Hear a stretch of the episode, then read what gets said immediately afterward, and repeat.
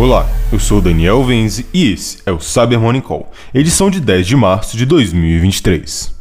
E começamos o episódio de hoje com uma publicação da Flashpoint que detalhou um comportamento do Bitwarden que pode permitir que iframes maliciosos em websites confiáveis roubem as credenciais dos usuários do software de gerenciamento de senhas.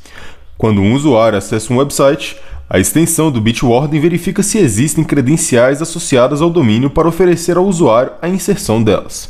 Caso a opção de auto-preenchimento esteja ativa, a extensão faz esse processo automaticamente.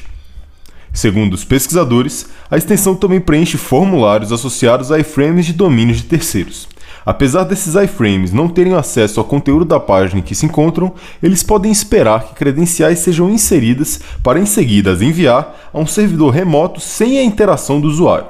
No entanto, a Flashpoint afirma que são poucos os sites que possuem iframes em páginas de login.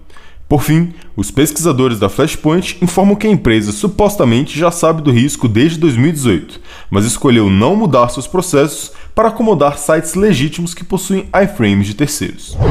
E pesquisadores da Microsoft investigaram um incidente de Business Email Compromise em que adversários rapidamente conseguiram alcançar o objetivo de fraude financeira.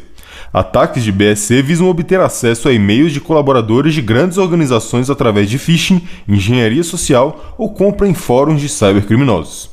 A partir desse acesso, os adversários podem personificar a proprietária da conta para enganar outros colaboradores a ceder informações sensíveis ou realizar pagamentos fraudulentos.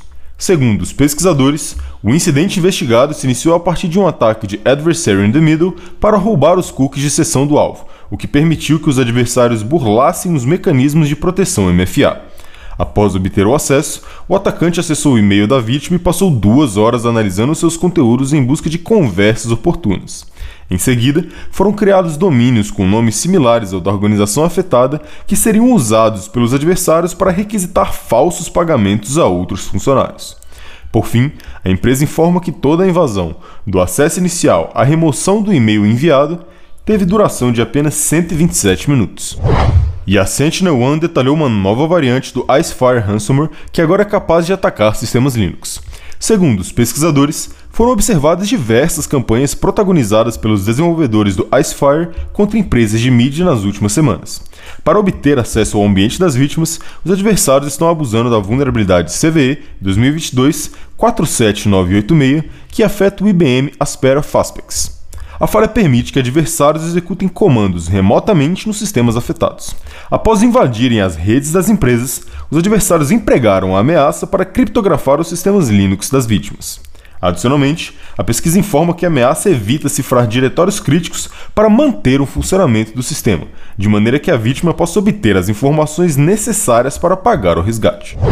E pesquisadores da Hayes Labs fizeram uma publicação detalhando como eles construíram a prova de conceito de um malware polimórfico em tempo real, chamado de Black Mamba, utilizando de uma inteligência artificial de modelo de linguagem grande, a mesma tecnologia na qual o ChatGPT se baseia. Segundo a publicação, explorando um LLM foi possível sintetizar a funcionalidade de keylogger polimórfico em tempo real, que modifica dinamicamente o código benigno em tempo de execução. Além disso, o malware não depende de nenhuma infraestrutura de comando e controle para entregar ou verificar a funcionalidade do keylogger malicioso. Por fim, os pesquisadores afirmam que os adversários podem combinar comportamentos para evitar detecção, especialmente quando a inteligência artificial tem um papel na condução dos ataques e na criação das ameaças. E por fim, o time de Cloud Security da Akamai descreveu como a empresa conseguiu mitigar um dos maiores ataques DDoS registrados na Ásia. Segundo a publicação, o ataque ocorreu em fevereiro de 2023 e foi dirigido a um provedor de serviços de internet na Ásia. O ataque chegou a um pico de 900 gigabits por segundo e 158,2 milhões de pacotes por segundo.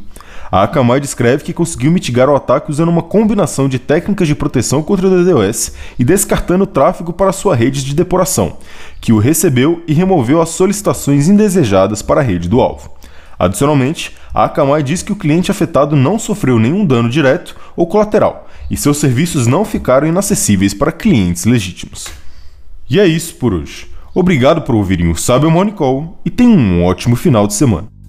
Você ouviu o Cyber Morning Call, o podcast de cibersegurança da Tempest. Nos siga em seu tocador de podcast para ter acesso a um novo episódio a cada dia. E para saber mais sobre a Tempest, nos siga no Instagram, Twitter e LinkedIn ou acesse www.tempest.com.br.